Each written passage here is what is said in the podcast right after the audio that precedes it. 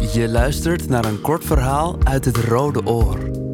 De erotische schrijfwedstrijd van de buren, Stichting Nieuwe Helden en de Nieuwe Liefde. Liefde voor natuur. Relatietherapie had geen verbetering gebracht, wel duidelijkheid. We hadden elkaar weinig meer te bieden. Toch besloten we ons huwelijk niet op te geven. We maakten werkbare afspraken voor onze pas begonnen pensioentijd. Allebei een eigen slaapkamer in het grote huis, twee keer per week samen eten en elke vrijdag een lange wandeling om bij te praten. Buiten konden we het gesprek voeren dat thuis niet lukte. Zo zouden we bij vrienden niet verrast worden door dingen die we niet van elkaar wisten. Bijkomend voordeel was dat wandelen lucht gaf, ons in conditie hield en hielp bij het ophouden van schijn.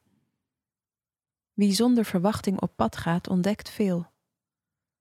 Tijdens een van onze eerste wandelingen zagen we twee baltsende knobbelzwanen. Het kronkelen van lange halzen, het zonder pardon onder water duwen, het paren, het elkaar volgen en spiegelen. Een synchroon ballet met de daad als middelpunt.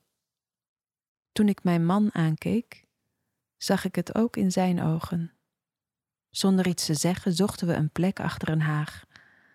We lagen op onze jassen, vrijden ons door kippenvel heen en schudden onze hoofden. We kleden ons weer aan, in stilte. Buiten wisten we blijkbaar nog wat samen was, wat lekker was, wat van nature was. Vanaf die dag gold deze afspraak. Als dieren ons het voorbeeld geven, volgen wij. We wandelden met een rugzak waar een dekentje in zat en keken steeds beter om ons heen. We kregen oog voor dieren, voor beschutte plekken en voor elkaar. Alles mocht gezien, werd gestreeld en zelfs geproefd. Van regen in een kuiltje tot glanzend zaad. We lieten ons verleiden door de omgeving. Een ram met een krijtblok, een hengst die zijn werk deed. Heb je wel eens gezien hoe groot zijn ding is? Rammelende hazen en dubbele padden tijdens het trek. We deden de dieren niet na, we hadden alleen hun oproep nodig. De rest ging vanzelf. Ook in stromende regen kun je elkaar lief hebben. Thuis spraken we er nooit over. Ik bleef een gesloten badjas dragen wanneer ik van mijn slaapkamer naar de douche liep. We behielden ons beproefde patroon van afstand en gekibbel. Wel noemde hij me af en toe zwaan of zelfs zwaantje, ook in gezelschap. Vrienden keken dan vreemd op, vooral omdat deze koosnaam niets te maken heeft met mijn eigen naam. Toen een luisteraar van Vroege Vogels op de radio vertelde dat mannetje en vrouwtje huismussen in zijn tuin het maar liefst veertien keer na elkaar deden, kregen we allebei de slappe lach. Wanneer we nagloeiend achter een haag of bosje vandaan kwamen, waren we in de ogen van anderen twee oudjes die verkeerd gelopen waren, met rode wangen van de koeperozen. Hars in kleding, liggend op een bril of mierennest, het overkwam ons allemaal. Soms bracht het verbond ons in verlegenheid, bijvoorbeeld op die snikhete dag in augustus. Een hond kwam aan onze blote lijven snuffelen. Even later stond zijn baasje naar ons te kijken. Toen we bij vrienden in het buitengebied gingen eten, lieten ze hun nieuwe kippen zien, met een haan die niet van ophouden wist. Het voorgerecht van het vijfgangen diner voor de vriendengroep moest nog geserveerd worden. We slopen zo onopvallend mogelijk naar de badkamer op de eerste verdieping. Bij terugkomst aan tafel mompelden we iets over medicijnen. Misschien was het een vooruitwijzing. Enkele weken later bleek mijn man ernstig ziek te zijn en hielden onze wandelingen op.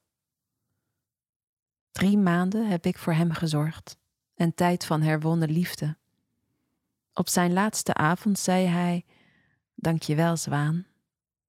En als ik hem goed verstaan heb, blijf het doen om mij te gedenken.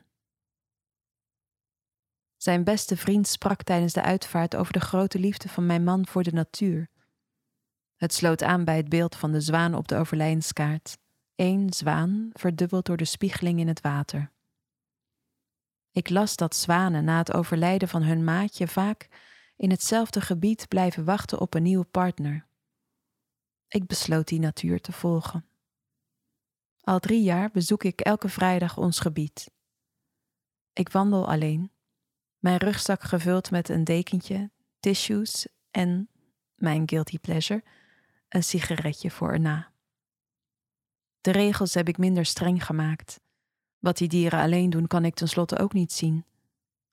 Het is heerlijk zo in de natuur te liggen. Meestal lukt het met mijn geoefende vingers. Soms kijkt er op een afstand een ree of een vos toe. Dan hoop ik dat hij het is en zeg ik zijn naam. Het weer is zacht deze dagen. Ik trof een paar keer dezelfde man bij het water. We hebben wat gepraat over de paddentrek. Hij is mijn type niet.